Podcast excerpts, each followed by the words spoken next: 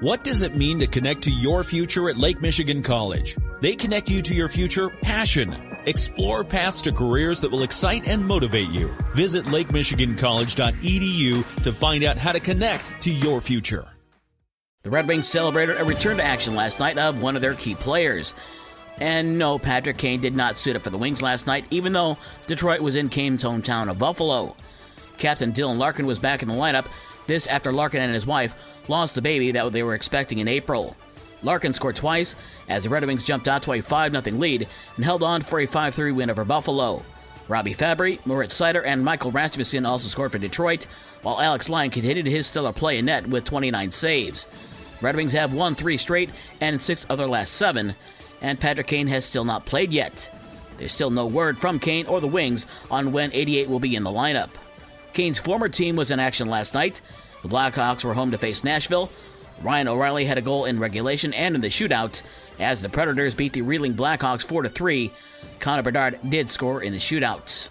Coming up tonight in the NBA, the Pistons are home to face Memphis looking for their first win since October, and the Bulls host the Charlotte Hornets at 8 o'clock. College basketball and a game you heard on Super Hits 103.7 Cozy FM.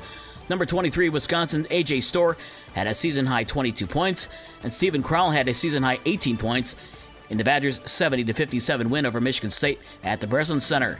Tyson Walker led Michigan State with 22. Notre Dame got past Western Michigan 86 65. Tae Davis had 19 points and 10 rebounds for the Irish. Titus Wright led the Broncos, who kept it close for a while, with 14 points. And in the game you heard on News Talk Sports 94.9 WSJM, Kel'el Ware scored the game winning basket with 55 seconds left, and he made a big stop on defense to lead Indiana over Michigan 78 75 at Crisler Center. Olivier Nkamhoua had 18 points to lead Michigan. Tonight, Valparaiso is at Central Michigan at 7 o'clock. In women's college basketball tonight, Michigan is at Toledo at 5, Detroit Mercy is at Western at 7, and Lafayette is at number 14 Notre Dame at 7 o'clock. Boys high school basketball from last night. St. Joe got a game high 14 points from Kai Weingarten as St. Joe beat Berrien Springs 46 to 33. Brandywine beat Lakeshore 54 to 44. It was Michigan Lutheran over New Buffalo 73 to 48.